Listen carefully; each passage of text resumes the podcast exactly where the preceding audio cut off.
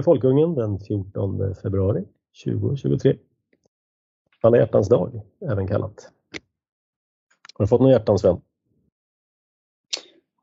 Uh, nej, nej det har jag faktiskt inte fått. Jag har inte heller delat ut något. ja, då är det rättvist.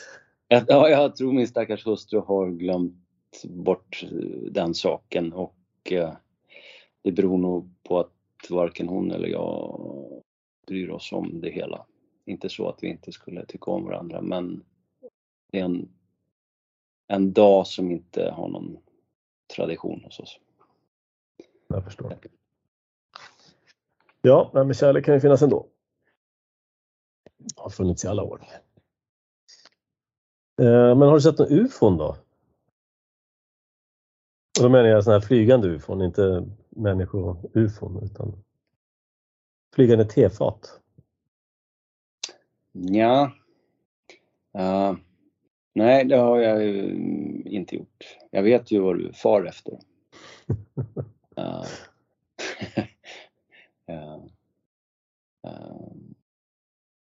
en av Sveriges kanske inte bästa på något sätt, men viktigaste politiska kommentatorer. Han, han tvekar inte att rapportera om att i det här eh, hysterin som pågår nu i USA med, med ballonger och eh, allt vad det är. Så då kan den gode Marcus Oskarsson lägga ut på Facebook att ufon utesluts inte. Fel! Utesluter inte utomjordingar, står det ju. Nej, det, det, det ska man ju aldrig utesluta.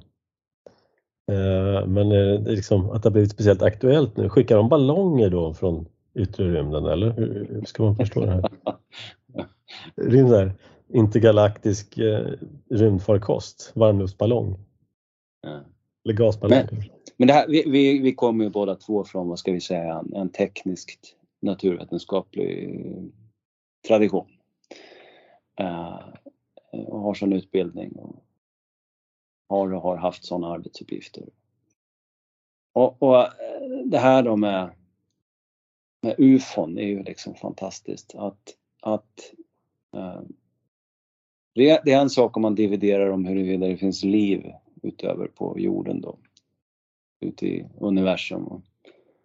Eh, men det är en helt annan sak att dividera om huruvida samma liv då skulle kunna ha tagit sig hit. Och då kan man ju börja fundera i termer av ljusets hastighet och hur lång tid det tar i olika hastigheter att ta sig någonstans i rymden ifrån till jorden och så vidare. Uh, och, och, det här ska då föreställa vår, alltså en del av intelligentian i samtiden som håller på och rapporterar sina jävla smörja. Det är helt fantastiskt. Så att vi kan väl slå fast att Marcus, det visste vi ju redan, men vi kan väl ändå slå fast det, bara vad på alla hjärtans dag bara var alldeles odrägligt elaka och säga att Marcus Oskarsson är dum i huvudet. Alltså han är så fruktansvärt dålig. Eh, jag minns när han började. Alltså nu har han en slags talfel, alltså det ska man inte handikapp och sånt behöver man inte göra sig lustig över men det är att han är väldigt svår, jobbig att lyssna på. Men när han kom i början där på TV4 tror jag det var han började va? Mm.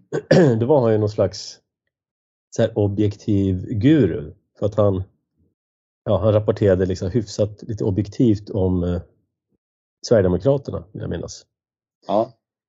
Eh, men med tiden, ja, det tog inte så lång tid, så blev han ju helt en etablissemangsmegafon. Då. Jag tycker framförallt att det har spårat ur på slutet här på något sätt. Eh, de senaste två åren ungefär. Eh, där han, han eh, har blivit fullkomligt stollig rent ut sagt. För jag delar din uppfattning att det som gjorde han speciell det var ju att han kunde han kunde presentera faktiskt den spelteoretiska aspekten av politiken. Vilket är rätt så ovanligt redan där, men han kunde också göra det för Sverigedemokraterna. Liksom ta in dem i, i, i ett spelteoretiskt tänkande om hur, hur, hur politiken kan komma att bli.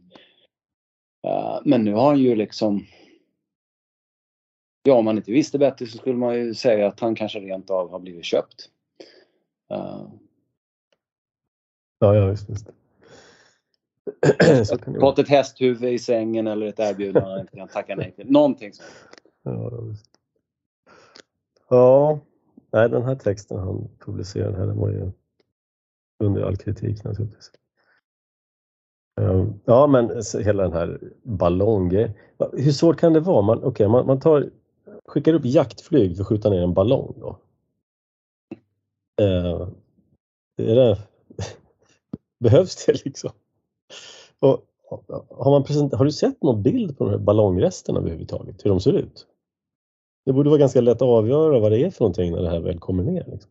Är det en, en clown på så är det kanske en sån här McDonalds-grej. Är det en stor vit rund sak så är det en väderballong. Eh, är det hammaren och skäran på så är det kanske någon rysk eller kinesisk spionballong. Men man borde kunna få se liket i alla fall. Jo visst. Och, ja, vad ska man säga? Alltså, ja, det, är inte det, det, är, det är inte det det handlar om. Det handlar bara om att skrämmas. Det är bara det. Ja, men visst. Vi lever ju, vi lever ju i en tidsålder alltså som, som det är så mycket satelliter för övervaknings, alltså för kommunikation och övervakning som kretsar kring jorden att det, det börjar ju liksom bli ett problem. Eh, uh, och man pratar om rymdskrot och, och sådär. Ja, det finns ju databaser som håller koll på allt rymdskrot av större Ja, varför skulle man då skicka upp en, en ballong då som ska liksom fara på, jag vet inte vilken höjd det är, om, det, om man kommer upp i 13-14 000 meter. Borde du som flygare ha koll på. Ja, det är väl något sånt och sen exploderar de för att de blir för stora. De expanderar innan de kommer upp. Liksom. Ja. Men, men äh, det hela verkar så, så ologiskt och orimligt och skulle det ändå vara så att det här är sneaky kinesiska spionballonger så är ju, blir ju liksom reaktionen på det blir ju i sin tur en axelryckning bara. Jaha. ja, men med tanke på hur mycket spionsatelliter som finns och som tar bilder på nummerplåtar på bilar liksom och hur mycket kineser som finns inne i landet i alla möjliga eh, institutioner och myndigheter. Jag menar, ballong liksom. och sen ufon då. Ja. Nej, men det här är bara det här är vilseledning och det är skrämselpropaganda. Sånt faller vi inte för här. Nej, och uh, ja, splittringens tid på något sätt. Ja. Uh, vilket även gäller då uh, det som vi tänkte nämna om den här sprängningen av Nord Stream och den artikel som Seymour Hersh publicerade. Just det. Uh, där han, ja man kan väl sammanfatta det med att han, han anser sig ha en källa i, uh, kommer jag inte ihåg hur, hur han uttryckte det, men nära Vita huset på något sätt. Va? Nära, nära maktens alltså, alltså det här är en eh, Pulitzerprisvinnare. Han har gjort flera stora avslöjanden. Amerikanska massakrer i Vietnam. Och, ja, en, en radda sådana här grejer. Mm. Och han, är, han är känd för att vara extremt noggrann med sina källor. Uh, inte en, inte två, utan ofta tre källor vill han ha som bekräftar samma sak. Mm. Så det är ingen slarv i det här som skriver sensations... Det, det, det jag, jag, jag bryr mig uppriktigt sagt inte om själva avslöjandet därför att jag tycker att det är uppenbart att uh, det är uh, ett eller flera länder i, i, i västvärlden som har sprängt Nord Stream. Och uh, jag tror inte att Tyskland var med på det utan så, så, för, mig, för mig är det, och natur, naturligtvis så har USA som allra minst gett sitt godkännande till en sån åtgärd. Sen om, om de som har varit där och utfört det eh, är från Storbritannien eller, någon, eller från USA eller något annat land, det har ju liksom ingen betydelse. Uh, så att det här, det känns ju inte som så själva, själva det hävdade avslöjandet känns ju inte så uppseendeväckande tycker jag. Nej, alltså vi, vi kom ju till den här slutsatsen genom att göra bara en enkel bedömning av ja, vi, motiv precis. och Vi- möjligheter. ja, motiv och, och teknisk förmåga och så vidare, då, då kommer man ju snabbt fram till att det är där det måste ligga. Eller vi ska inte säga måste och hit och dit utan det här, allting sånt här det handlar ju om att bolla sannolikheter mot varandra. Så att när, man säger med, med, mycket stor, med mycket hög sannolikhet så är det så. Eh, men, men det jag har reagerat på i det här sammanhanget det är den här aggressiva gruppen 60 plus. De flesta då, vissa är 50 plusare. Farbröder. Jag brukar kalla dem för det trots att jag själv närmar mig med stormsteg. Eh, Jag blev kallad farbror första gången jag var 17. ja. Jag gick genom en, en marknad i Uppsala och så, så var det en pappa med ett barn där. Släpp förbi farbror nu, sa han. Jag, kom. jag är van. Nej men eh, borgerligt sinnade. Eh, många av dem är definitivt militärt överintresserade personer. Så kallade möpar. Kronjuvelen i den här samlingen det är ju Lars Wilderäng då. Men, men det finns många andra va? Och, och, och vi brukar skämta om vissa av dem ibland i andra sammanhang. Men de har ju reagerat på den här eh, artikeln genom att ge sig på person va? istället för istället för att faktiskt diskutera det här på allvar med motiv och, och eh, eh, förmåga och sådär. Eh, och och då har man ju då hävdat att eh, Seymour Hershey, jag tror han är 85 år gammal, va? så att han måste ju vara senildement och sådär. Eh, han, är, han, han spårade ur för länge sedan. Han hävdar ju till exempel att det inte är Assad som har använt eh, stridsgas va, i, i, i Syrien. Jag kommer inte ihåg vad den där incidenten kallades för. Men, eh, och- och- Det, kall- det kallas för en false flag incident. Ja, ja men precis. Ja. precis. Och och, och det, som, det som gör mig så obehagligt till mots det där, det är att människor kliver ut ur en garderob i någon mening. Där människor som jag trodde ändå var lite sansade. Men när deras NATO-vurm, militära fixering och extrema eh, in, personliga investering i ett ställningstagande i det krig som pågår. Eh, det här gör att de är alltså beredda att, att, att nedlåta sig till rent svineri. Eh, alltså sånt som, sånt som inom citationstecken vi i alla tider har anklagat vänstersidan för. Va? Och anklagat maktetablissemanget för. Att, att ägna sig åt smutsiga, fula, ohederliga, intellektuellt ohederliga metoder, metoder och retoriska tankefigurer. Helt, de bara kastar sig in i ett sånt beteende helt plötsligt. Va? Så det är någonting psykologiskt i det här alltså som är Ryssland, Ukraina, NATO, eh, vapen, militär eh, som är så oerhört alltså omdömeslöshetsframkallande på något sätt. va. Ja, men det är, som, det är lite som eh, det här med att ombyta roller. Lite som Nietzsche säger, när du ser, när du ser ner i avgrunden så tittar avgrunden tillbaka i dig. Mm. Ehm, ja, det, är alltså det, det jag minns också så här i, i gymnasiet så hade vi, det var ju vi konservativa då, muffare. Så var det mot kommunisterna då, i skolan. Då. och eh, det har blivit ombytta roller på något sätt sedan dess. Ja. Ehm, det som jag stödde då, det har ju blivit vad Alltså samma organisationer som jag stödde då har ju anammat det här vänster, hela vänsterperspektivet och vänstervärderingar rakt av. Mm. Medan man ibland kan stöta på en annan kommunist som eh, ja, är vettig eh, och inte vill dras med i sådana här saker. Ja. Nej, jag, Så, jag, ja. jag, växt, jag växte upp i ett vänsterpolitiskt sammanhang och hade som, som, som, som de flesta andra så fick jag eh, med mig de uppfattningarna ja, med modersmjölken så att säga. Och eh, ungefär som att eh, de som är överdrivet intresserade av sport de ärver liksom från sin, sin far då oftast vilket fotbollslag man ska hålla på. Så, eh, sen var det den krassa verkligheten när jag, framförallt efter det att jag eh, eh blev förälder. Då, då, då, det blev jag rätt tidigt av en slump.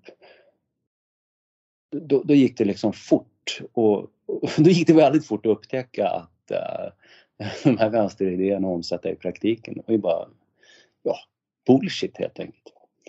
Uh, ett, ett, uh, på många sätt bara ohederligt spel för gallerierna som gick ut på att försörja en massa människor i offentlig sektor. Mm och inte alls något sånt där snyggt och fint då som man inbillade sig som, som tonåring. Liksom. Idag när jag är 47 år gammal då, då tänker man ju att ja, tonåringar liksom, de, eh, de kan vara intellektuellt skärpta men de saknar ju den erfarenhet som måste till för att det ska faktiskt bli tänkt på ett vettigt sätt. Uh, och, och så att, det, det är som du säger, man växer upp när man måste ta ansvar för andra människor och egna barn och inte annat.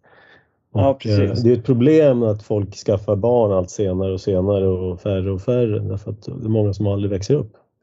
Ja, precis. De, de lever, ja, och de lever i den här vill säga, den här mm. tonårsdimman så att säga. Därför att jag har en, jag, jag brukar ha en, alltså som, jag har ju starka politiska åsikter och, och åsikter som är kontroversiella i, råkar vara kontroversiella då i vår samtid i Sverige.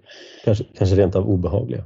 Ja, precis. Uh, men jag, jag är väldigt förlåtande mot unga människor därför att man kan inte förvänta sig att unga människor ska liksom det är så att vänsteridéer många gånger tilltalar unga människor. Även om det har ju varit ett trendbrott där nu att i senaste valet så var ju unga var ju kraftigt högre. Men, men, så att unga människor, det, det, får man vara lite liksom försiktig med. Har man inte ens flyttat ifrån familjehemmet så, så kan man liksom inte förväntas att ha politiskt omdöme riktigt. Uh, men, ja, men det, hänger, det hänger med att det hänger ihop med det här att för, för att kunna ha liksom verklighetsbaserade åsikter så måste du ha haft tid att se liksom, sambandet mellan beslut och konsekvens. Ja, ja visst. Och har du inte levat så har, du, har du liksom inte haft möjlighet att se det om du inte har studerat massa historia, vilket väldigt få ungdomar gör idag. Eh. Men, men om, om, om då en väldigt hög, om en betydande del av väljarkåren helt plötsligt är sådana som skaffar första barnet vid 35 till exempel, då, då betyder det att de mellan, låt säga då, man går ut gymnasiet och säger runt 20 då, fram till 35 så liksom ett och ett halvt decennium har man glidit runt och bara självförverkligat sig. Uh, alltså, jag, hörde, och, och, jag hörde citationstecknarna där runt själv. ja, jo men visst. Och, och, och, jag och frugan vi brukar garva och säga så här. Då, då blir, det, det läsare blir så här, sådana som måste ha så kallad egen tid och uh, har liksom massa så här eh, som får barn och samtidigt kräver att deras cirklar inte ska rubbas och sådär. Mm. Det, det blir väldigt konstigt för att man hinner ju på 15 års tid som vuxen som inte behöver ta speciellt stor hänsyn till andra människor i sitt hushåll. Då hinner man ju lägga sig till som en massa ovanor och dumheter. Mm. Ja, men det var långt ifrån Nord Stream det där. Ja, men alltså jag ska säga att uh, vad gäller Nord Stream så en sak som ändå jag tyckte var intressant Eh, för det första det här med att han skulle vara senildement. Läs texten, den är inte skriven av en senil människa. Det är liksom, ja. Precis. Det är helt omöjligt. Joe, Joe Biden är senil. Han är senil, precis. Han skulle aldrig kunna få ihop en sån här text. Nej. Eh, men att Norge var inblandat och villigt inblandat, det tyckte jag var intressant. Särskilt med tanke på att de själva öppnade en ny gasledning i samma, ungefär i samma krokar, samma dagar som den här sprängdes. Då. ja. Så att, um, det, här finns ju också affärsmässiga intressen. jag är faktiskt inte så förvånad. Jag uppfattar Norge som ett, ett, ett på många sätt och vis väldigt svagt eh, land. Och till skillnad från till exempel Finland. Så att när Finland har fallit under det här uh, manipulativa uh, Sanna Marin-styret så det tycker jag är väldigt förvånande. Eh, och, tra och tragiskt. En tragisk utveckling. Eh, medans Norge har liksom inte riktigt, de har väl aldrig varit något annat än en slags ja. De har, det, det, finns lite romantik liksom eh, om Norge på grund av att de blev invaderade av Tyskland och därför har haft en motståndsrörelse och sådär. Men, men uh, de har ju alltid varit liksom anonyma och förmodligen gjort så när man blivit tillsagda. Mm. Ja, det, det. um, ja, nej, men i övrigt så kan jag rekommendera texten. Det blogginlägget som någon kallade det lite föraktfullt. Eh, det här betyder mer ett blogginlägg. Och det här naturligtvis då ignorerats flesta mainstream medier. Då. Mm. Jag tror att det var han eh, översten där, Douglas eh, Doug McGregor. Han, eh, han sa ju, jag tycker att det är en sån, sån liksom självklarhet. Det här, den här handlingen då att spränga Nord Stream, det är ju alltså en krigs... Ja, det är en krigshandling, ja, precis. Ja. Och den är ju inte bara mot Ryssland. Det är det man ska komma ihåg att Nord Stream ägs ju av både Tyskland och Ryssland och sen, jag tror till och med att Frankrike var med på ett hörn. Uh, jag tror Tyskland äger 49 procent av det där. Så det är alltså en krigshandling mot ett, mot ett NATO-land av ett annat NATO-land, flera andra NATO-länder. Så att eh, det är väl artikel 5 som triggas då, gissar jag. Va? ja, finns det överhuvudtaget med i NATOs stadgar uh, vad som händer om två länder inom NATO uh, hamnar i luven på varandra? Ja, inte vad jag vet faktiskt. Nej, jag tycker det är den, den tyska, om någonting gott ska komma ur det här jävla kriget som ju bara är, alltså det som händer nu är ju i grund och botten fruktansvärt. Det är liksom eh, världen helt i onödan slå knut på sig själv. Och, men om något gott av det ska komma så är det, hoppas jag på ett uppvaknande i, i Europa. Och framförallt i Tyskland. Eh, och då är inte det någon slags, eh, om Expo lyssnar nu så handlar inte det om någon slags jävla 30-talsromantik. Det är bara ni dumskallar som kan få det till det. Så fick jag säga det också. Nej, utan att, uh, att Ryssland kommer tillbaka, äh, förlåt, Tyskland kommer tillbaka till liksom att vara en, en, en sund ledande nation i... Ja, ja. Nej, men vi har ju ett, vi har ett vasallförhållande här gentemot USA då. Ja. Tysklands sida. Vissa går ju så långt som att säga att det är en ockupation då. Det, det är alltså med tanke på hur mycket hur mycket militärpersonal som USA har i Tyskland och Polen så är det ju nästan rimligt att tala i de termerna. Ja, de har ju inte lämnat Tyskland sedan kriget. De har ju varit där hela tiden. Så ja. Jag betraktar det som en ockupation. Jag tror jag läste någonstans häromdagen att i Polen så skulle den, den amerikanska närvaron öka nu till 10 000 soldater. Det, 10 000 soldater kanske inte så mycket om man sätter det i, i, i ljuset av vad som pågår i Ukraina och Ryssland men, men 10 000 soldater är ändå mycket. Uh, om man tänker sig 10 000 amerikaner som springer runt i, i, Polen så är, är ju det mycket. Liksom. Det finns ett uttryck, eh, när jag bodde i England ett tag så pratade jag med lite gamla engelsmän. Träffade en gammal gubbe faktiskt som varit med på ett slagskepp i första världskriget. Så det var min kontakt med historien där. Eh, I alla fall, de har ett uttryck där om amerikanerna som kom över till England då under kriget. De sa They are over overpaid, oversexed and over here. Så de var inte populära i, i England, Nej. även om somliga kan tro. Mm. Det var den lilla pucken. En annan grej jag såg här som hastigast idag, det var ju att nu ska vi alltså, nu ska EU förbjuda bensinbilar då 2035. Mm. Nu har EU-parlamentet eh, bekräftat det här. Det hade varit, var väl någon annan instans förut som hade föreslagit det då.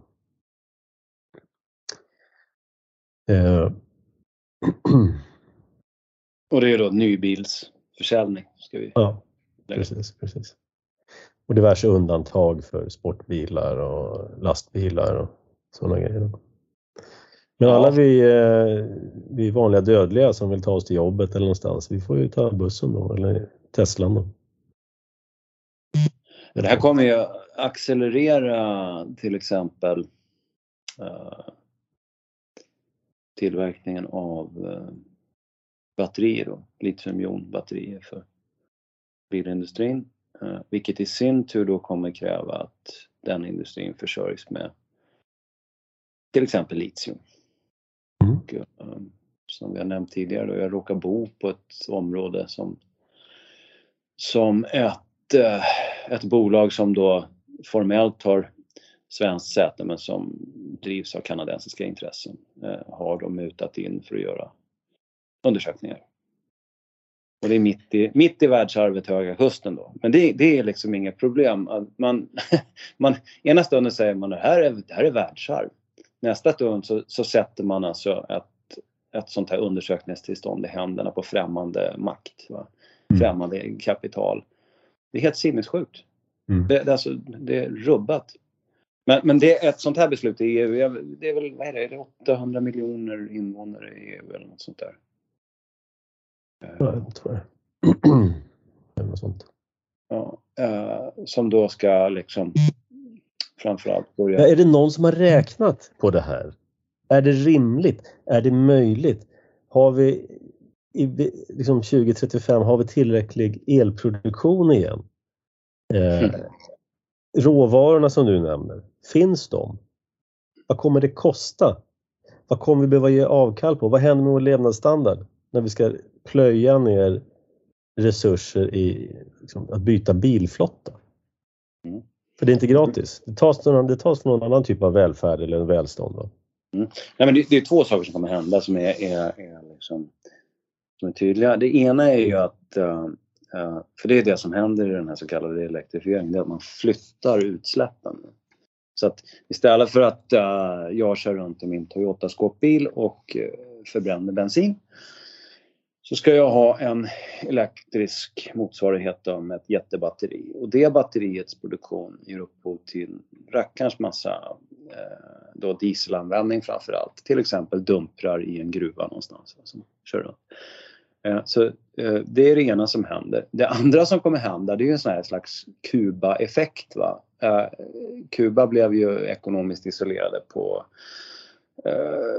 ja, om det var sent 50-tal eller tidigt 60-tal. Och, Sånt där. Och de kunde då inte underhålla sitt behov av bilar. Så att då blev de fast med den här gamla bilparken då som har eh, reparerats då in absurdum så att man kör runt liksom med 50-talsbilar fortfarande på Kuba.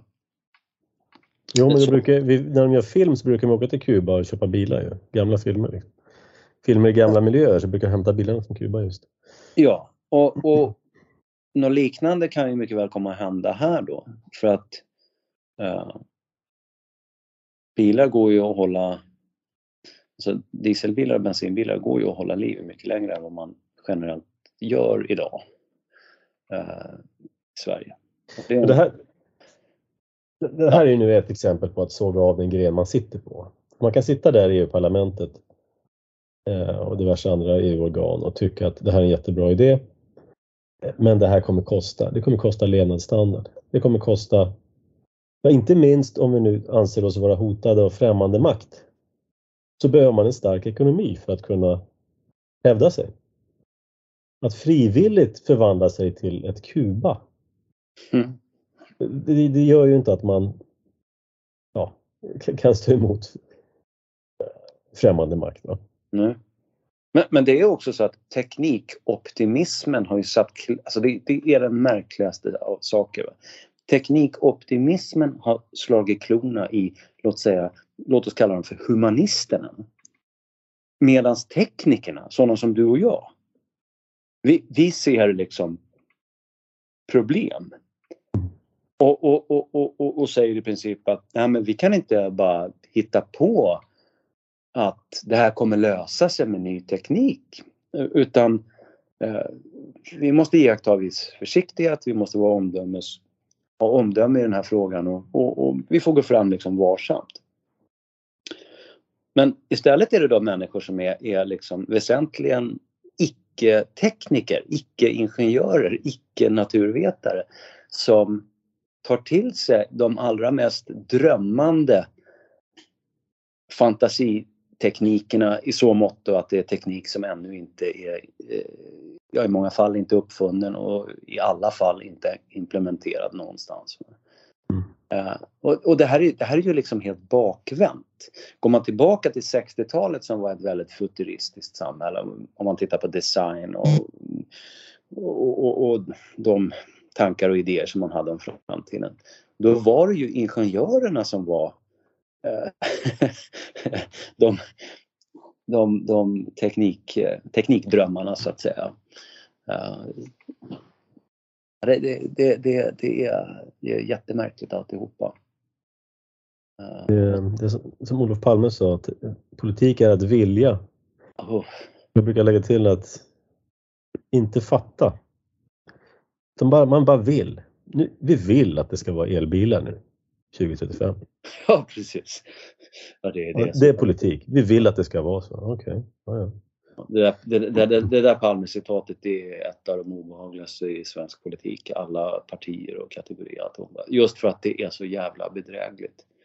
Det, det snärjer ju människor därför att människor vill ju att det ska vara så. Därför att, för att om det vore så så är det lite vad ska vi säga, det är lite ädelt, det är, det är moraliskt uppmuntrande på något sätt. Och, den goda ledaren ungefär, mm. uh, som föregår med gott exempel och sådär. Men problemet är att det är falskt. Uh, politik, det är att hushålla med resurser och, och prioritera begränsade resurser.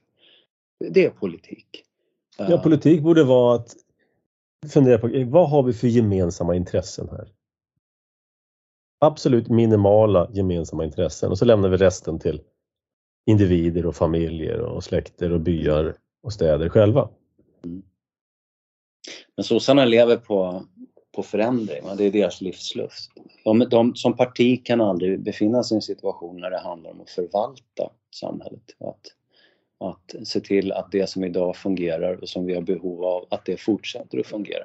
Det är inte prioriteringen utan de, de måste för att hela tiden återerövra makten så måste de ha sådana här förändringsprojekt och reformbehov och hit och dit.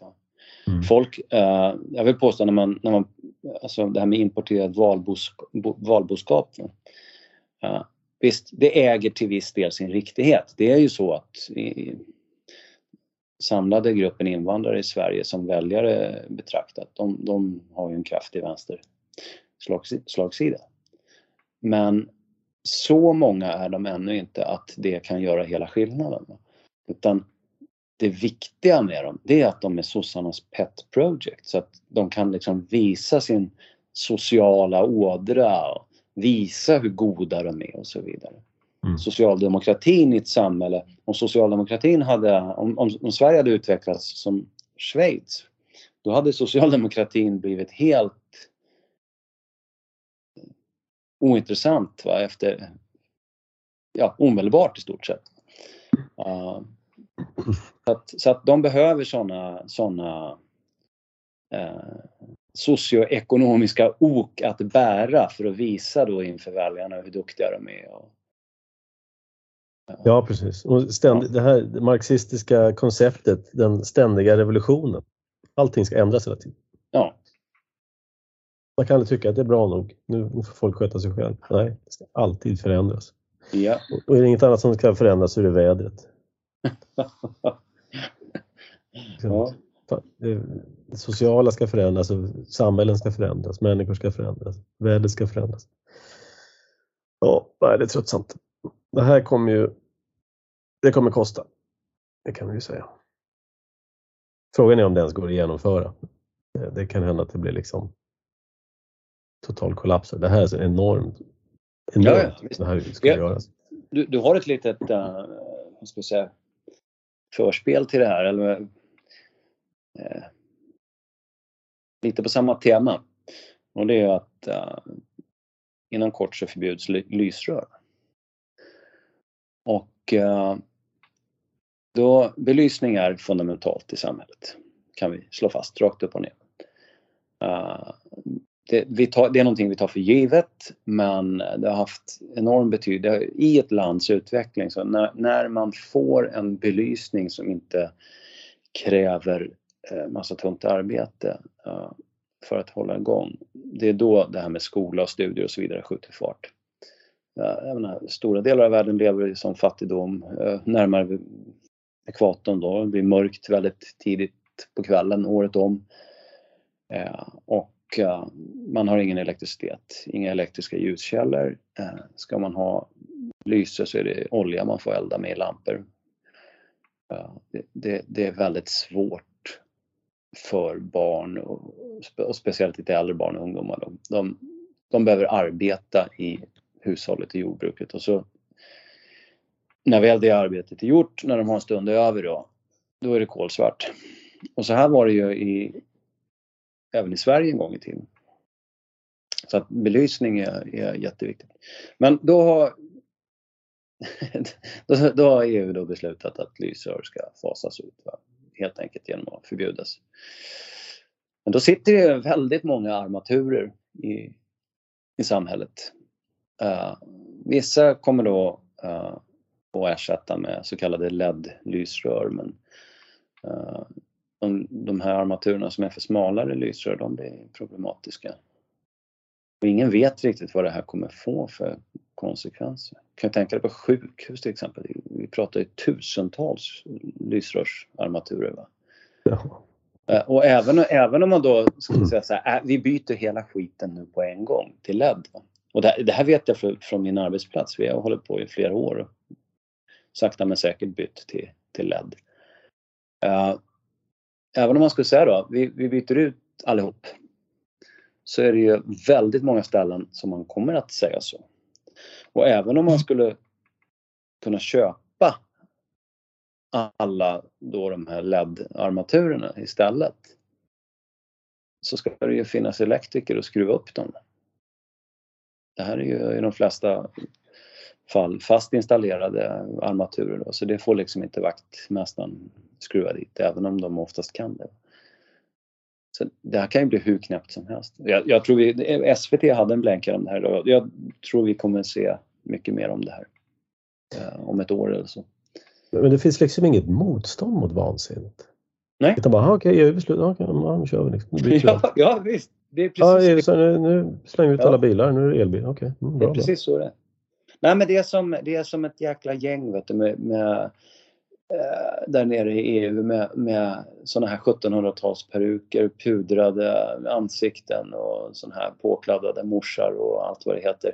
Som, som springer runt och liksom, det är totalt dekadent. Det är dekadent, det är efterblivet, det är obegåvat. Uh, stolleri liksom. Mm bara skiter ur sig galenskap hela tiden. Och vi bara går med. ja, visst. ja, visst.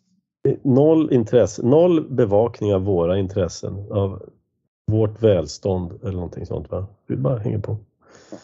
Men en försmak då av det här med bilarna kan vi få genom att betrakta vad som har hänt på elmarknaden.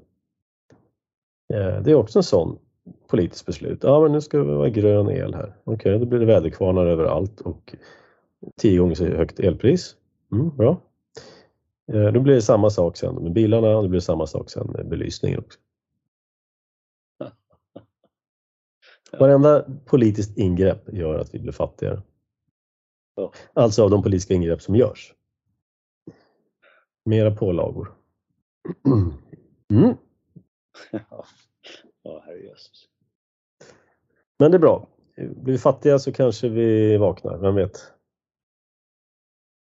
Ja, Kanske. Eller så anpassar vi oss och pratar om ljusskam och bilskam och covidskam och allt vad det är för någonting.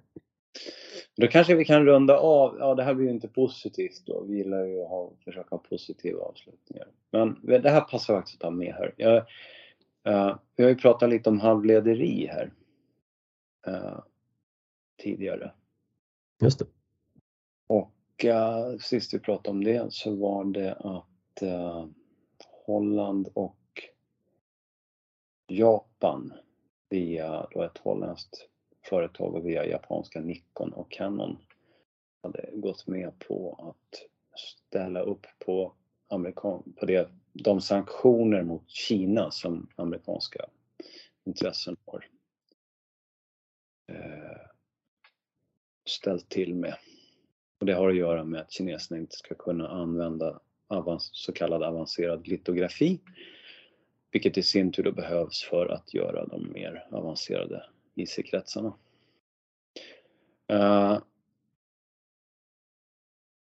för, nu vet inte jag hur länge sedan det är, men eh, i, i, EU har man ju känt av det här med att komponen, halvledarkomponenter av, av alla de slag, alltså från IC-kretsar till enklare grejer. Är, man är liksom utlämnad till Asien kan man säga. Och man vill ju framförallt inte vara utlämnad till Kina. Då. Så att eh, det här har EU då identifierat som en brist och sen så fattade man beslut om någonting som kallas för Chips Act. Jag kan... ja. Ursäkta. Ja. Och, men, och jag kan inte detaljerna i det där, men man behöver inte kunna det heller. Det går i alla fall ut på att skattepengar ska användas då för att, så att säga, få tillbaka en halvledar... Eh, inte en halvledarkompetens, för den har inte riktigt försvunnit ifrån Europa. Forskningen och, och utvecklingen finns det kvar en del av. Men ja, på något sätt ska man försöka och, och halvledarindustrialisera Europa igen. Och då kan man med anledning av det läsa i Elektroniktidningen här den 9 februari. Eh, om Intels planer. Eh, och, och, då är det så här att för eh, ett år sedan eh, så meddelade Intel att eh, de hade valt tyska Magdeburg som plats för två halvledarfabriker med en, som man kallar det, avancerad processnod. Och då var den här överens, det här, det här var en överenskommelse med Tyskland. Och tyska statens motprestation, det var subventioner. På, om det, det är nu det kommer sådana fantastiska summor här. Subventioner på 6,8 miljarder euro. Och fabrikerna, då de här två stycken, skulle kosta totalt 17 miljarder euro. Mm. Uh, men nu har då på grund av högre energikostnader, uh, vilket vi har tjatat om här på Folkungen länge nu, då har prislappen ökat till 20 miljarder euro. Uh, och det beror på då, ja, dels ökade energikostnader men sen så står det att det, de ska nu göra en ännu mer avancerad processnod. Eh, och då vill de helt enkelt ha mer pengar. Så att nu är det uppe då i 10 miljarder euro i subventioner. Det är alltså, ja vad är det nu med eurokursen? Det är väl 120 miljarder kronor. Eh, Okej, okay. för nöjet att få en, en halvledarfabrik då i, i Tyskland och skapa några jobb och, ja, och, och så den här eh, göra sig mindre beroende av Kina då. Det är Tyskland ja. som ska pynta för det. Då. Okay. Ja. Nu, nu, är Tyskland, brukar jag säga, ett synnerligen väl lämpat land att bygga halvledarfabriker i. Det, är, det har ett mycket bra klimat. Uh, man behöver kyla en hel del i den här verksamheten och om man vill inte heller under en sträng vinter som i stora delar av Sverige då vill man inte behöva värma så mycket luft. Då. Det går åt väldigt mycket luft i renrumsfabrik.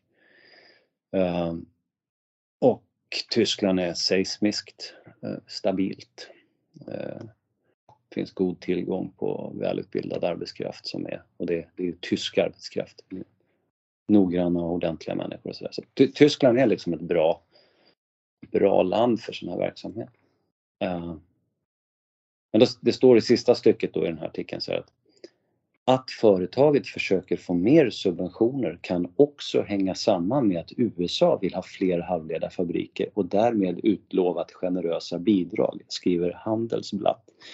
Så att här försöker liksom stater nästan bidragsvägen då konkurrera uh, med varandra för att få de här etableringarna. Och jag tror ju att det här kan aldrig bli bra i slutändan. Det är alldeles för mycket offentliga pengar som trycks in i det här. Det, det är liksom galet. Alltså det, här, det, här har ju, det här har ju prövats tidigare i historien. Det kallas ja. för merka, merkantilism. ja, ja jo, så, så kan man också lägga fram det men jag, jag, jag höll på att säga Bai Bang, var det här svenska biståndsprojektet i Vietnam. De skulle göra pappersfabrik eller vad det var. Så högg man ner all skog inom några mils radie och sen var det slut. uh, eller uh, Stålverk 80 hette det va? Uh, Just det. Ja. Det är som SSAB sen som nu ska göra grönt stål. Ja, och LKAB då. Det är ju staten liksom. Alla bara rapporterar om det där som att LKAB skulle vara ett eh, vilket liksom företag på börsen som helst. Det är för fan staten. det är helt tokigt. Det, är, det är ju som Försäkringskassan liksom. Fast de, ja, visst. Fast de gräver upp järnmalm.